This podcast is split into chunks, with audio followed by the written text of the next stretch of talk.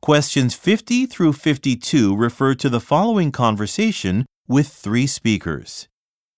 Practice is going to be pretty intense today. As always, both of you should drink lots of water and stretch frequently. Okay, I'll do that. What are we going to be doing this time? Um, well, different members of the team will be doing different things. Mark, you're going to be running laps around the track.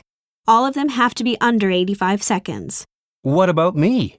You're going to be practicing scoring goals. After practice, we're um, going to have a team meeting where we'll discuss new defensive strategies. And during that meeting, we'll be handing out new uniforms. I got it. I hope the uniforms have our names printed on the back like last year.